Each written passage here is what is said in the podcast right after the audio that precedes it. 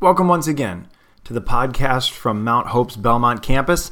If we don't know each other, my name is Brian. I'm the pastor of the church in Belmont, Massachusetts, and it's great to talk to you again.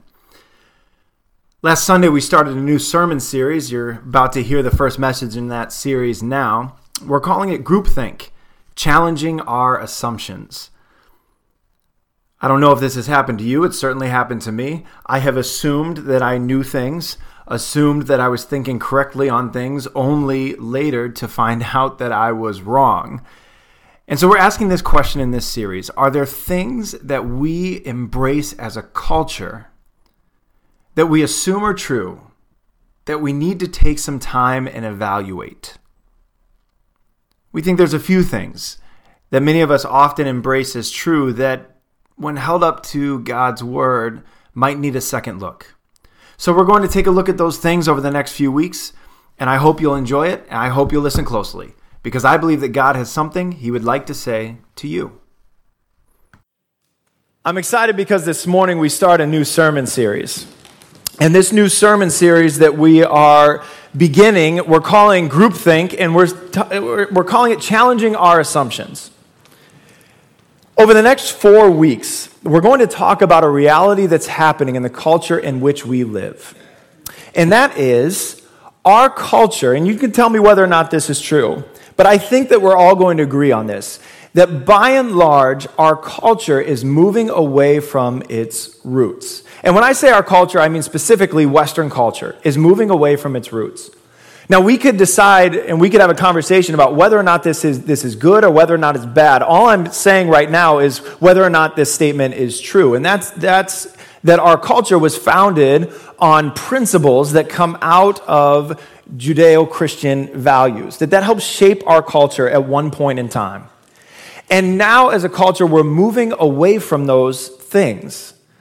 I think we'd all agree that that's true. Now, some of us in the room may say, yes, we are, and that's a good thing. Some of us may say, yes, we are, and that's a bad thing. But is the, the principle I think we can all agree on. That we are moving away from some of those deep rooted values where we began. Our culture is moving in a different direction. In fact, we have what Os Guinness is, calls in his book Impossible People a cut flower culture.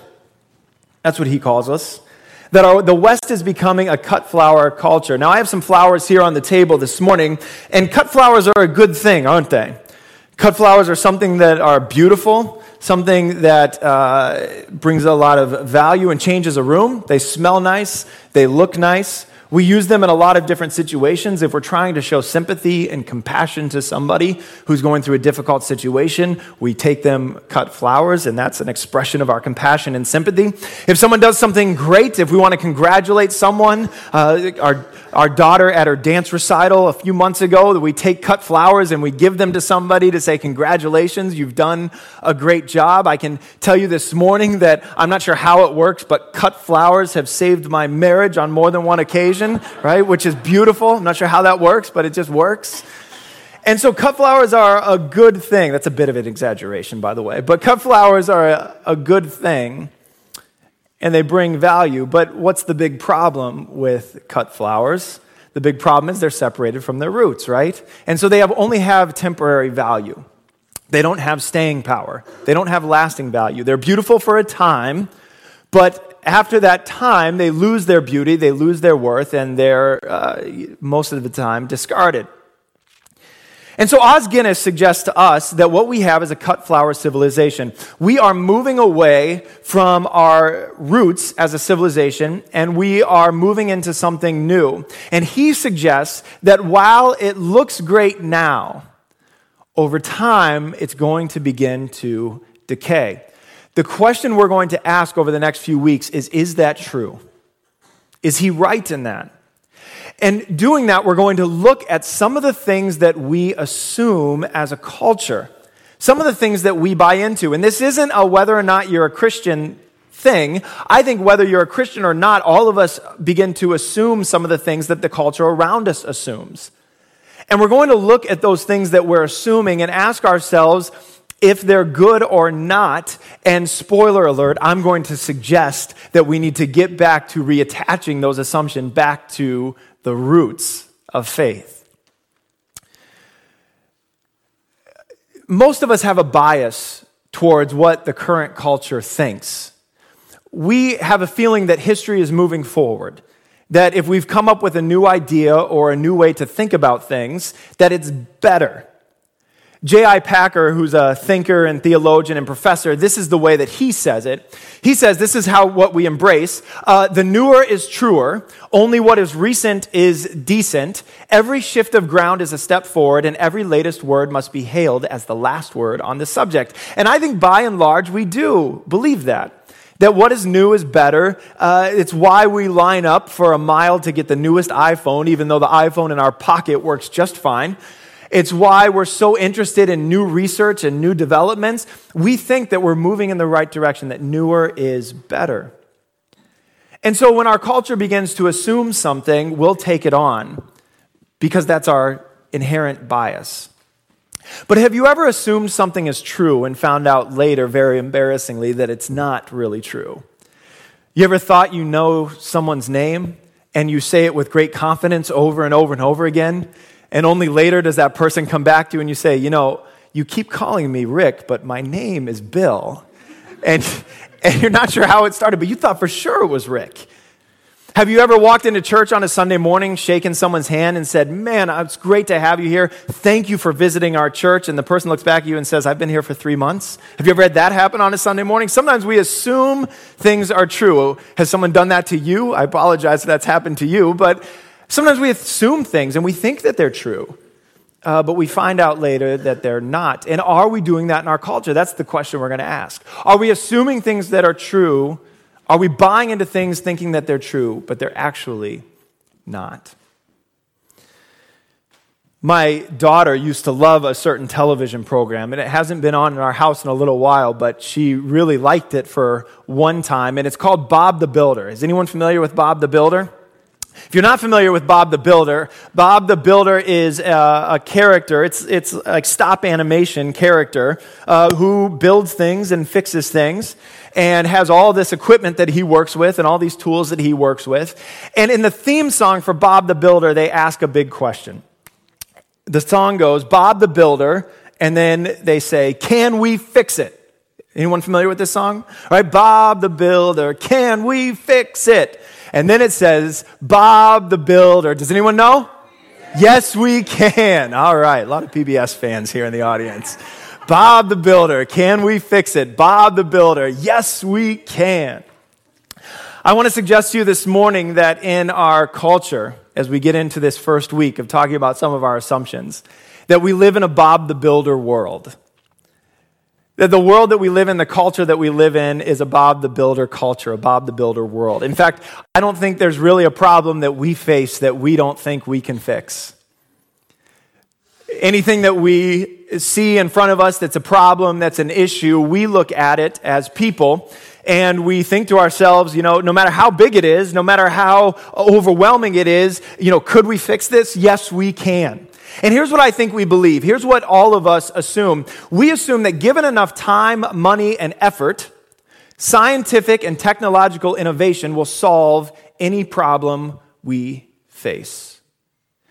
If given enough time, money, and effort, our advances, innovation, entrepreneurship, scientific advancements, technological advances will solve any problem that we face. I think most of us think that is true. In fact, I would say probably all of us buy into this at some level. If we have a problem, if there's an issue, if we just get the right people working on it for the right amount of time and we put enough resources into it, there isn't a problem that we face that we cannot fix as a culture and as a society.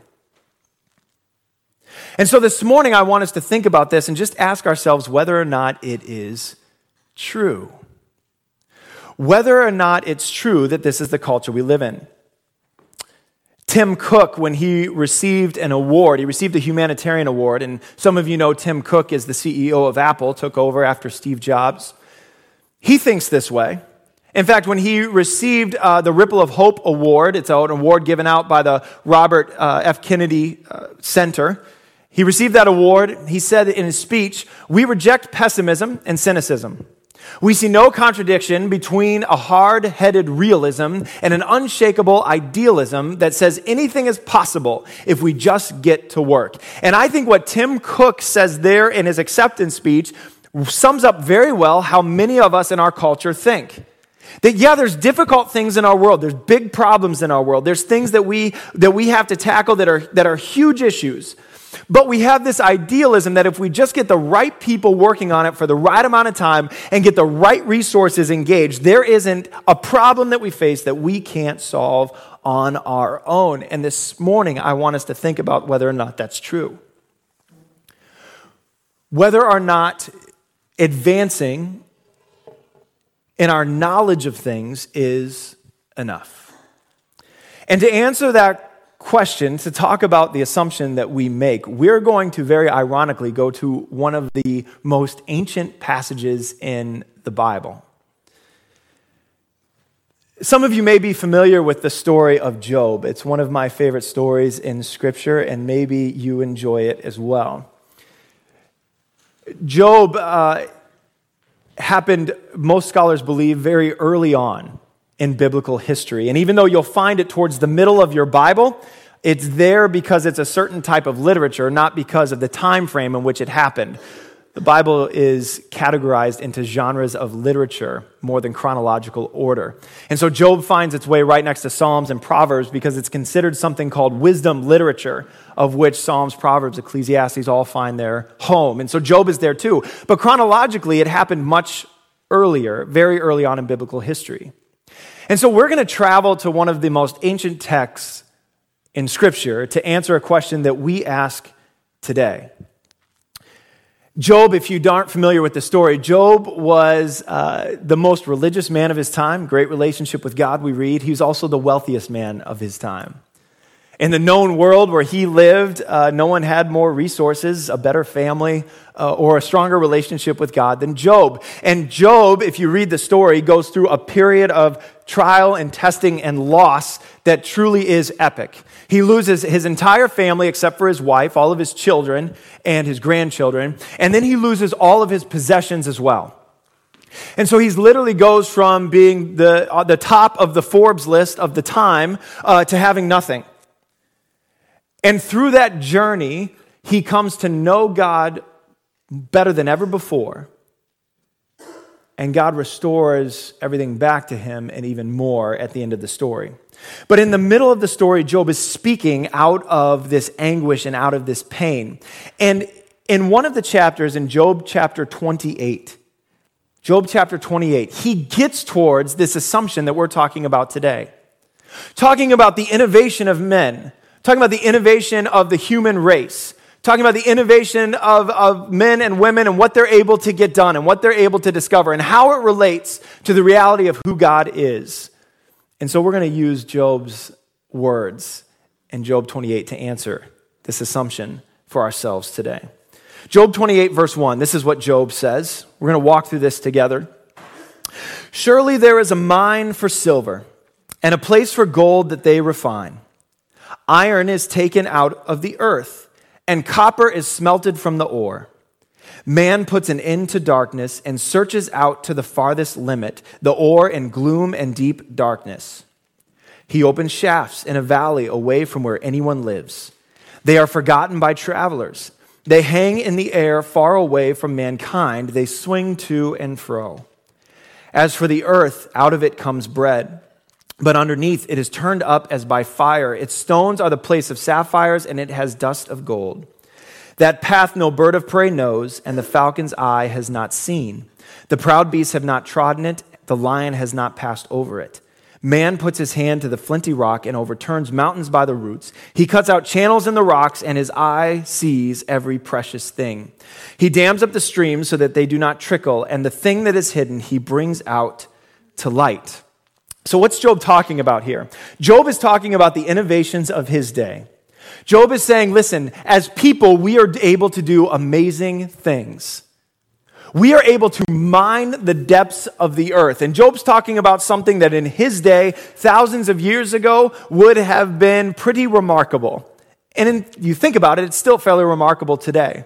The fact that we can tunnel through the earth topple mountains by their roots, Job says, and go down deep and find things of great value, gold and sapphire, things of great value hidden underneath the earth. Job says animals can't do this. But we can. We can challenge the depths of the earth and go push the limits beyond what we ever thought was possible. And it's interesting that Job, at the very beginning of this poem, I want to point this out, is not deriding this. He's not saying it's a bad thing. In fact, I think that Job is in awe, Job is in awe of this. And I want to make clear I am in awe of the scientific and technological advances that we make as humans. That's not the point of this message. The point is not to deride more knowledge. The point is not to say we shouldn't be making advancements. That's not the point at all. That's a good thing. And so it's a good thing for us, it's a good thing in the book of Job. What is happening here? You think about all that's happened in our world. We have made many advances that have made life a much better place. It's impressive what has taken place. You may have noticed that over the last couple of weeks, our beloved baseball team, many of you love the Boston Red Sox, have gotten in big trouble. They stole signs, which is as ancient as it comes.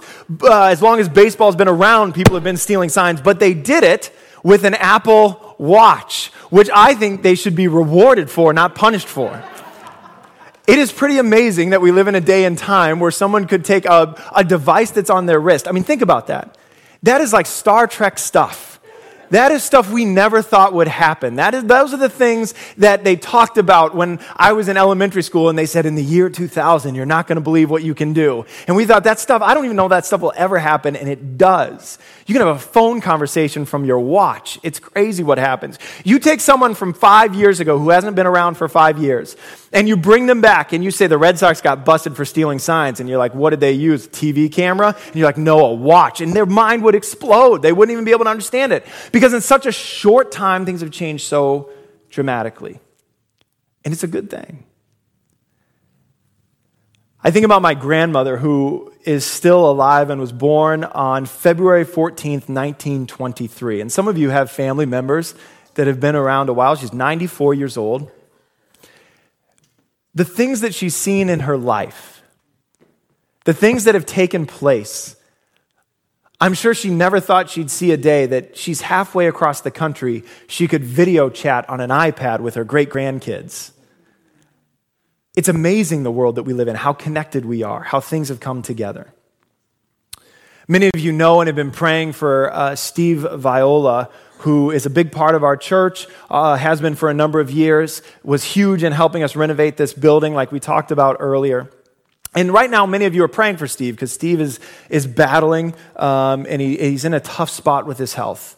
Uh, in fact, I heard this morning that he took a step backwards. So please keep praying for Steve. But as I talked to Sharon, his wife, earlier this week, she reminded me of something that's pretty incredible. And that is in the 1980s, Steve was in a place where he had a cancer that was so advanced that the doctors told him that he was not going to live. And then they told him there is, if you'd like, a very experimental bone marrow transplant treatment that's happening in Seattle. If you want to try it, you can. This was 1987, I believe. And they said three people have tried this experiment, and all three have passed away. But you fit the qualifications for the trial. If you'd like to try it, you can go. And so Steve and Sharon hopped a plane along with Steve's sister, Chris, who was the donor, and they went to Seattle. And they spent some time in Seattle and they did this bone marrow transplant that was a giant Hail Mary at the time. And today, Steve remains the longest known survivor, the longest survivor of this treatment. But here's the thing today, this treatment would happen no problem. Every hospital across the country would do this treatment. And what was such a huge experiment, such a miracle in 1987, today, uh, even though it's a serious thing, it's still somewhat routine for the doctors who do it. These innovations are, are helpful things. And that's not what Job, Job's not deriding these things. He's in awe of them. Look what we can do. Look what we can do. But then Job asks a huge question. an important question. And it's the question that many of us don't often ask. Here's what Job asks But where shall wisdom be found?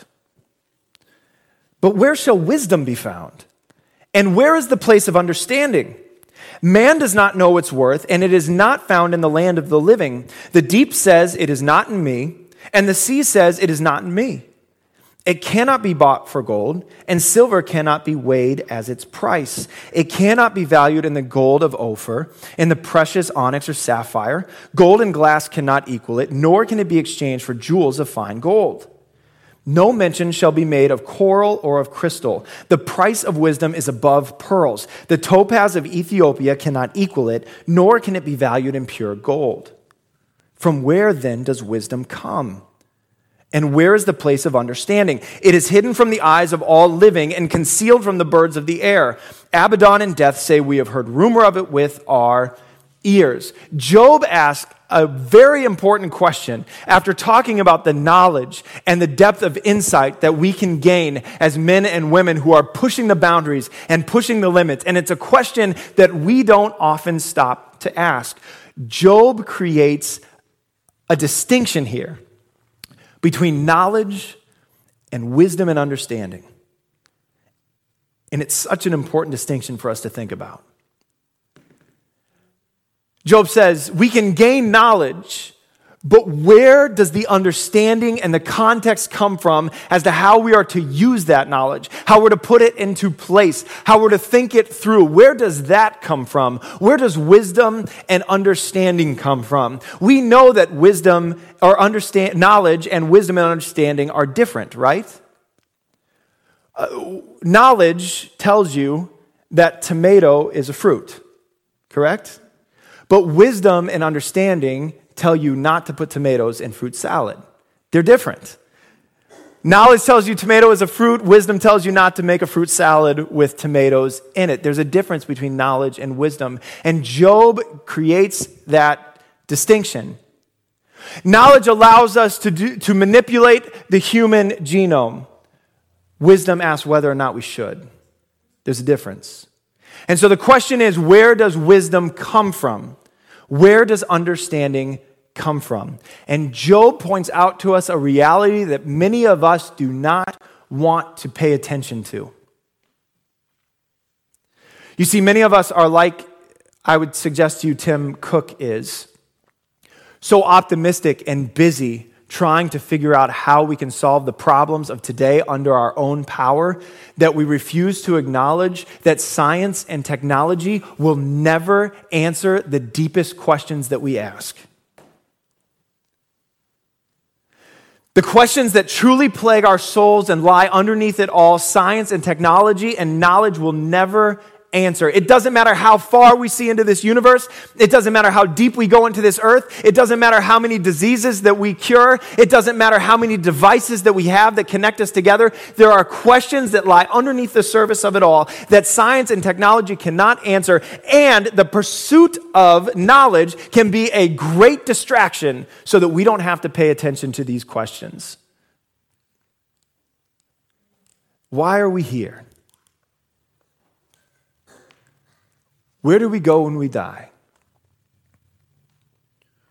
What about the problem of evil? What is the purpose of this all? We can be so busy trying to extend human life, trying to increase life expectancy. We can be so busy trying to figure out how to make the universe last another thousand years. And it can just distract us from the fact that we're all going to die and that one day this universe will not exist. Everyone agrees on those two points, but no one wants to think about them. Knowledge can't answer those questions for us. Why is it set up this way? Why is it set up that we don't live forever? Why is it set up that one day our universe is just going to collapse on itself and end? Why is it set up that way? Why are we even here then if it's all just here for a momentary time? Why do we all even exist? Knowledge can tell us everything about it, but it can't tell us why it's put into place. And what we really need at the end of the day is wisdom and understanding to provide context for the knowledge that we have. Knowledge without the wisdom and understanding can be a dangerous and fruitless thing. So, where does wisdom come from? Well, Job reminds us at the end of this poem. God understands the way to it, Job writes. God understands the way to it, and he knows the, its place. For he looks to the ends of the earth, and he sees everything under the heavens.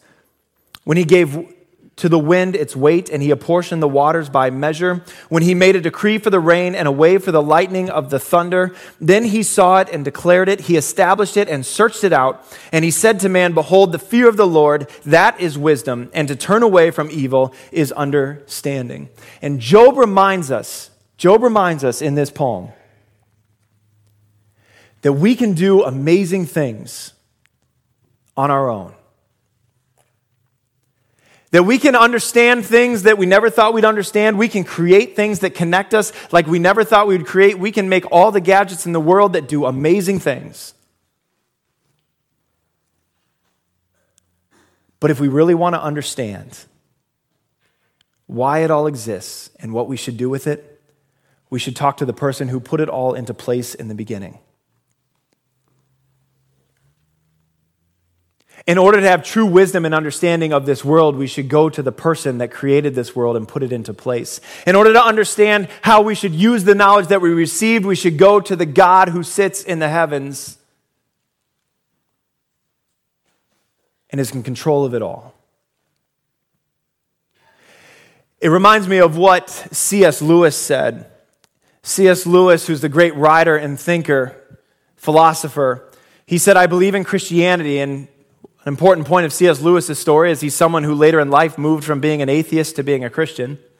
I believe in Christianity as I believe that the sun has risen, not only because I see it, but because by it I see everything.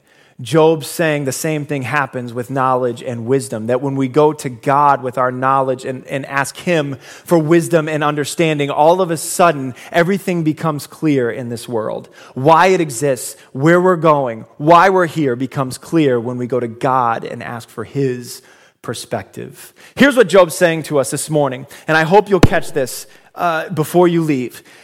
Job is saying to us listen, knowledge can be gained apart from God. But wisdom and understanding cannot. Knowledge can be gained apart from God. You can go wherever you want the internet, your textbook, your research, development, and gain a ton of knowledge. But true wisdom and true understanding cannot be obtained apart from God. A couple thousand years after Job wrote, the Apostle Paul was writing into a culture a Greek culture that prided themselves on their ability to think. This is the time of the great Greek philosophers. This is the time of the Hellenistic period where philosophy and thinking were praised and upheld. And Paul, he writes into that culture and he says this in 1 Corinthians chapter 1 verse 20. He says this, "Where is the one who is wise? Where is the scribe?" Where is the debater of this age? Has not God made foolish the wisdom of the world? For since in the wisdom of the world, the world did not know God through wisdom, it pleased God through the folly of what we preach to save those who believe. What's Paul talking about there? This is what I think Paul's saying. We're so smart and knowledgeable that the idea that there's a God who put this world into place and solved the problem of death and evil and sin by sending his son to live a perfect life on this earth, to die on the cross for our sins, to be raised again that we might have life eternal. And all we need to do is put our trust in him and we receive that eternal life and we receive forgiveness and our relationship between God is mended and this world begins to fall into place for, for us, because our minds are so complex, because of the depths of knowledge that we have mind, it just seems too simple, doesn't it? It seems too simple a solution to the complex problem of why are we here and where do we go? But Paul reminds us it is the solution. That the solution to the questions that plague us is never going to be found within scientific advancement or technological advancement, that we're never going to become smart enough in our own mind to fully understand why we're here and how we solve this problem of death and how we find meaning and purpose and satisfaction in this life. The only way to find it is to put your trust in God who created this world, the God who loved you enough to send his son to die on the cross for your sins, to begin to follow him. And all of a sudden, that knowledge becomes into context. And you gain wisdom and understanding to go with it. A couple weeks ago, I met a man who's the CEO of a company in Cambridge. It's a biotech company. And, and as I was talking to him, I found out that he's a Christian. And he said to me, he said, You know, I've worked my entire career in an industry in which everyone around me, all the scientists, everyone that I work with, and he has a PhD himself, he's a smart guy. Everyone around me is knowledgeable enough to understand that the universe could never have put itself together. Everyone I work with is smart enough to understand that it's too complex, it's too improbable that this all just happened. But he said, everyone I work with is too stubborn and prideful to admit it. Is that you this morning?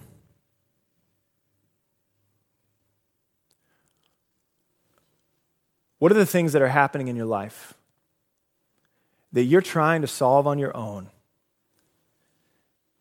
You're trying to fix on your own.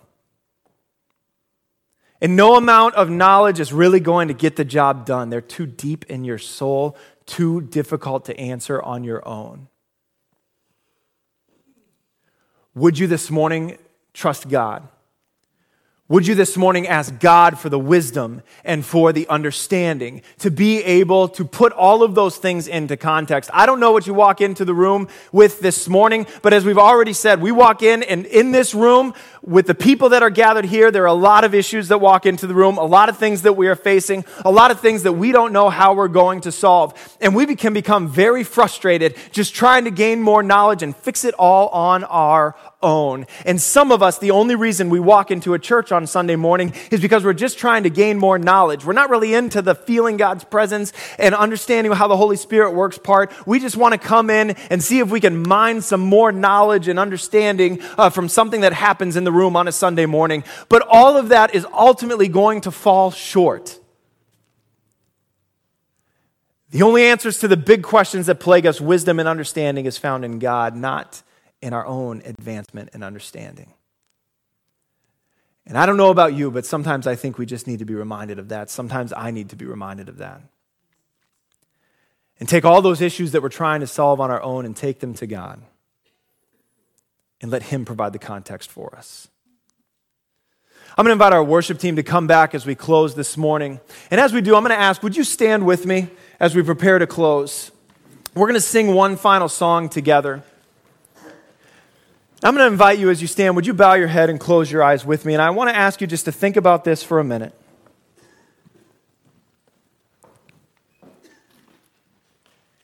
Maybe there's a place in your life where you are trusting yourself more than you're trusting God. Maybe there's a place in your life where you're trusting your own ingenuity, your own ability to learn, your own ability to solve things, your own ability to move forward in understanding new things more than you're trusting God.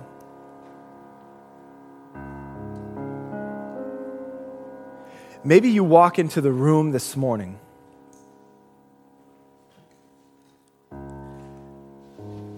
And your thought is that this whole God thing is pie in the sky. That this whole idea that God provides the wisdom and the context is just wishful thinking. I want you to ask yourself some of those deeper questions this morning. How do you figure out why you're here? What happens when you die?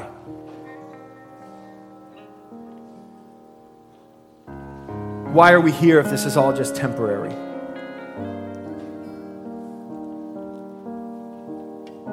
And I would encourage you, maybe just for the first time in your life, to ask God in these moments to say, God, if this is real and if you are true, would you reveal it to me? Would you begin to answer those questions in my life that I cannot answer on my own? And I believe if you'll open up your heart and your mind to God in that way, that He's going to start a work in you. He's going to begin to move in your life and in your heart and in your mind in ways that He never has before.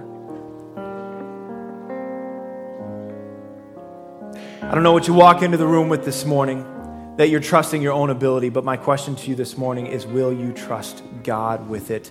Because knowledge can be gained apart from God, wisdom and understanding cannot. As we play this final song, we have some leaders in the back of the church. I'll be back there with my wife, Lori. Our elders will be back there. If you have something that you're facing that you're not sure how you're going to solve on your own and you'd like for us to pray to God about it with you, we'd like to do that. So while we're singing, you can come to the back of the room and we'll pray with you. But for the rest of us, let's take this moment and give those things to God. Ask God to bring wisdom and understanding where we can't find it on our own. God, we trust you this morning. Lord, I thank you that you are the God who sits enthroned in the heaven above it all. God, we trust you in the midst of it all. And we look to you for true wisdom and understanding. And thank you for what you call in your word the foolishness of Jesus Christ. That it is by his death and resurrection that all the big questions of this world are answered and we find life. We thank you for it in Jesus' name. Amen.